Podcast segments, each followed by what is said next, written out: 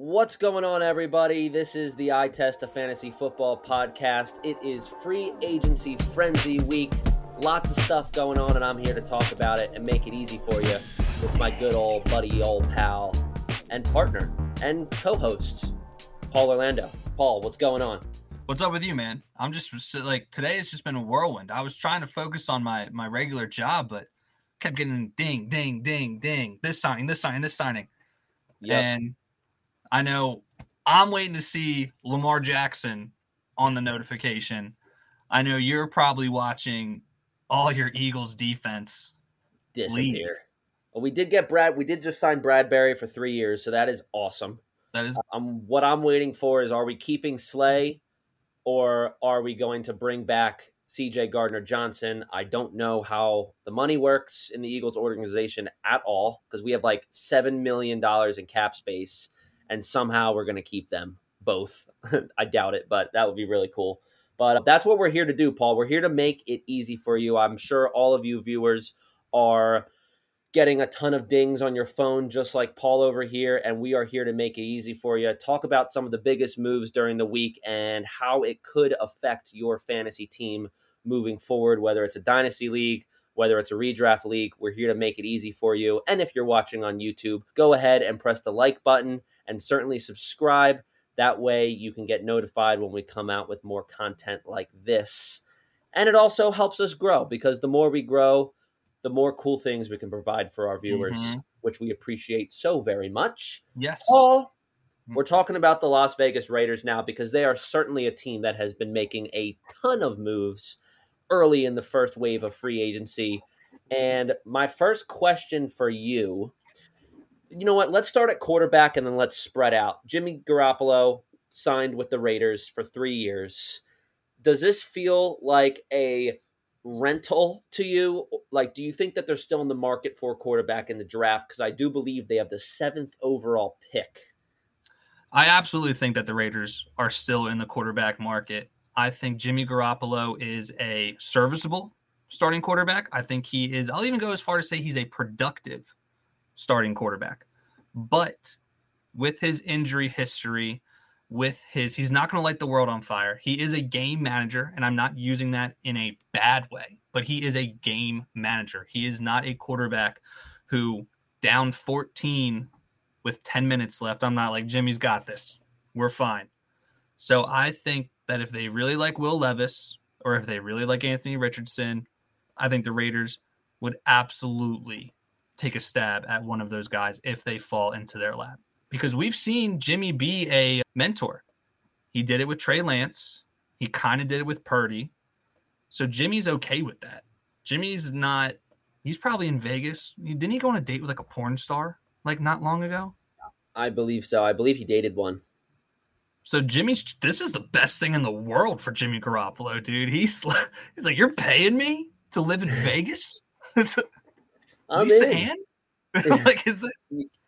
Yeah, I I do believe that they're still in the market, and I I think that they could land one of those two two quarterbacks that you mentioned, Will Levis or Anthony Richardson. The situation kind of screams Anthony Richardson because I don't think he is a starter year one certainly week one. So him being able to develop behind a quarterback like Jimmy G, just like you said, he's a mentor. It seems like a good position for Anthony Richardson and they're a, a pretty high powered offense right now with Davante Adams. We'll talk about him later. Jakobi Meyers. We'll talk about him, and um, Jacobs also. So I think that the way that Anthony Richardson plays, which is a lot of legs at the moment, I think he fits into that offensive scheme. My one problem that I have with Jimmy G as the quarterback, like you said, is he's not the guy that can come back and win you a game from behind, especially the way that the Raiders treat their defense. Like they're just not making any moves to make their defense any better. And I I see the Raiders having the same record as they did last year, whether it's Derek Carr or Jimmy G under center. Yeah, I saw I saw this really funny thing. I forget where I saw it, but somebody said the Raiders traded in their Toyota Camry for a Honda Accord, and it, it was just like so spot on. I'm like, yep. damn, they're like, oh yeah, that 18 Camry just traded in for a 19 Accord, and it's like, like you got same value, dude. Like they're the same car.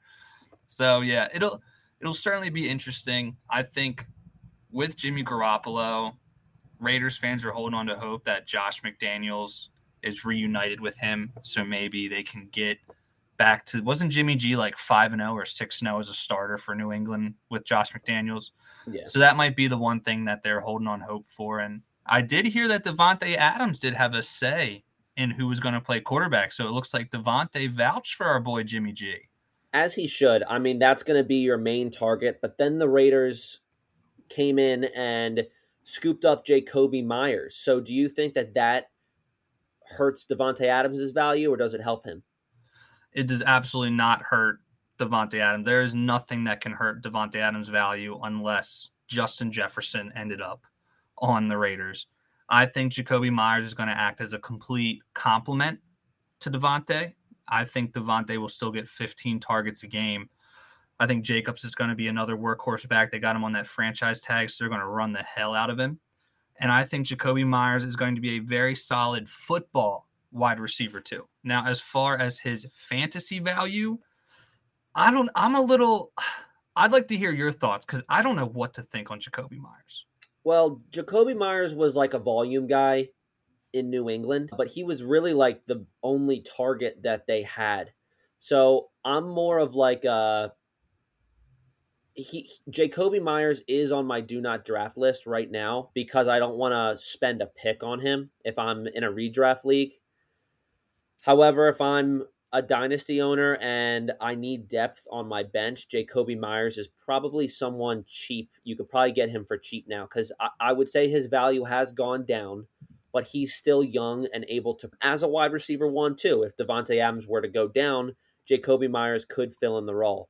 So I think in Dynasty, he's someone that I would look to buy for cheap. In redraft, he's on my do not draft list. And certainly Davante Adams, his stonks have not gone down at all, especially with the recent news of Darren Waller being traded to the Giants. So that opens up a couple mouths to feed here because I was concerned for about I don't know, eight hours between Jakobi Meyers and Darren Waller or whatever it was, 12 hours. I was like, okay, that's a lot of mouths to feed in Oakland or in uh, Las Vegas. Can Jimmy G do it? Does that affect Davante Adams for a little bit? I was concerned, and now I'm relieved now that Waller is is out of Las Vegas. I mean, what are your thoughts on the Waller trade? Let's let's talk about Waller specifically here. We'll shift over to the Giants real quick. Uh, is he a top three tight end next year? See, calling him a top three tight end is just so like it it doesn't hold the substance of like calling him a top three receiver, a top three running back, just because you got Travis Kelce and then like maybe Mark Andrews, but we've seen him fall, like maybe Kittle. Like so I I would feel more comfortable calling Waller a top six tight end. Mm. I don't necessarily know if I would call him a top three tight end. I would like to see what other moves the Giants make at the wide receiver position, whether they address that in the draft or have they made any moves at receiver? I believe they might have re signed Sterling Shepard. Shepard. Yeah, they got Sterling Shepard back. But still, I think out of all 32 teams, Sterling Shepard is like maybe the 30th best wide receiver one on a depth chart. Mm-hmm. Like he's he's good. Like he's good, but I think he's more of a wide receiver too. So I would definitely like to see if the Giants address that wide receiver position a little bit more. And I would also like to see Darren Waller stay on the field. I think that's another big thing for me is I just he's been hurt the last couple of years. The town is there. And I personally just have a bone to pick with Waller because I used a second round pick on him a couple years ago in our redraft league. And I remember very specifically, he got like 24 points week one. And I was like, dude, I'm a genius. I'm like, I can't believe no one else did this. And then Waller just sucked, like maybe an 11 point ceiling the rest of the way. So I'm still hesitant. I'm going to stick with our golden rule that unless your name is Travis Kelce, I'm not touching you in the first five rounds. But I to answer your question, I think Waller, I'm more comfortable saying he's a top six tight end than I am a top three. Yeah, I was looking up stats about tight ends today, and uh, the the tight end one of no surprise was Travis Kelce last year. He averaged 15.8 points per game in a PPR league. The wide receiver two, or sorry, the tight end two and the tight end three both averaged about 10. So it's That's a six insane. six point drop off per week. Six points is huge. I mean, you think about all the games that you've lost by single digits in a redraft league. It's probably two or three games a year where you lose in the single digits. And tight end, you drafting a top three tight end early could have affected that, where mm-hmm. you could have gotten a running back or a wide receiver. So I don't think Waller's a top three tight end. I think his career is practically done because he can't stay healthy. I don't know what his age is. He's got to be 28. So he started. People forget that he actually started on the Ravens. Yeah, and then w- went to rehab or something. Yeah, so he's he's he's 30. He'll be 31 by the time the season starts. And I mean, what Kelce's 33, and we're saying he has three years left, but that's because Kelce plays every single game every single year. Waller yeah, has gotten Kelce, three injuries in his career. Yeah, and Kelce, and he also Waller also liked to hit the slopes back in his heyday, but that's here nor there. Glad he's doing yeah. better, but but yeah, he uh, Waller. I I love the player. I think he's uber talented. He's a physical specimen, but there's a reason that the Giants only had to give up a third round pick for him. It's not like there was a super hot market for Darren Waller, and if he like in the eighth or ninth round and Waller's sitting there staring me in the face, I don't have a tight end. Absolutely, I'll take a stab at it. But I just you're, you're telling me to waste a third, a fourth, or a fifth round pick on Darren Waller. I just can't. I, I can't stomach it. Can't do it. Yeah, I don't think the trade makes Waller much better. I do think he's going to get more targets if he were to stay healthy. I do think that he could get more targets, but it's almost like he's earned the injury prone tag. A lot of times when I'm making my projections, I try to exclude injuries. But for a tight end that's 30, 31 years old and he's gotten hurt the last three years, it's like pretty obvious what's going to be happening. You don't just have a rebound year because you got traded. I think the free agency frenzy week certainly draws hype and adds unnecessary hype onto players. And I, I do believe that Darren Waller is victim to that. So if you're watching this and you're thinking about reaching for Darren Waller, stop. Do not do that. Just wait, let him fall in your lap, let someone else take him. You're not missing out. But I do think the Raiders won that trade. I think them getting a third round pick is much nicer than having Darren Waller, especially after they acquired Jacoby Jones, because you can have the same amount of offensive production when it comes to passing attempts similar amount of touchdowns, and you can still run the hell out of Josh Jacobs. So you're not really losing much by losing Darren Waller, who hasn't even really played for them in a while anyway. Yeah. Any last I words, agree. Paul? Um, it's going to be interesting in Vegas. I mean, it's a very tough division. It's crazy to think that Jimmy Garoppolo might not be the worst quarterback in that division. We'll see what Russell Wilson does this year. Mm-hmm. But it's it will certainly be interesting. That's a tough division. I feel I feel bad for Raiders and Broncos fans, man. You gotta you got an uphill battle, but that's how football goes sometimes. For sure. And if you are in the top five picks in your dynasty rookie draft, and Anthony Richardson does get drafted by the Raiders, I would certainly spend one of those picks on Anthony Richardson, whether you have quarterback depth or not.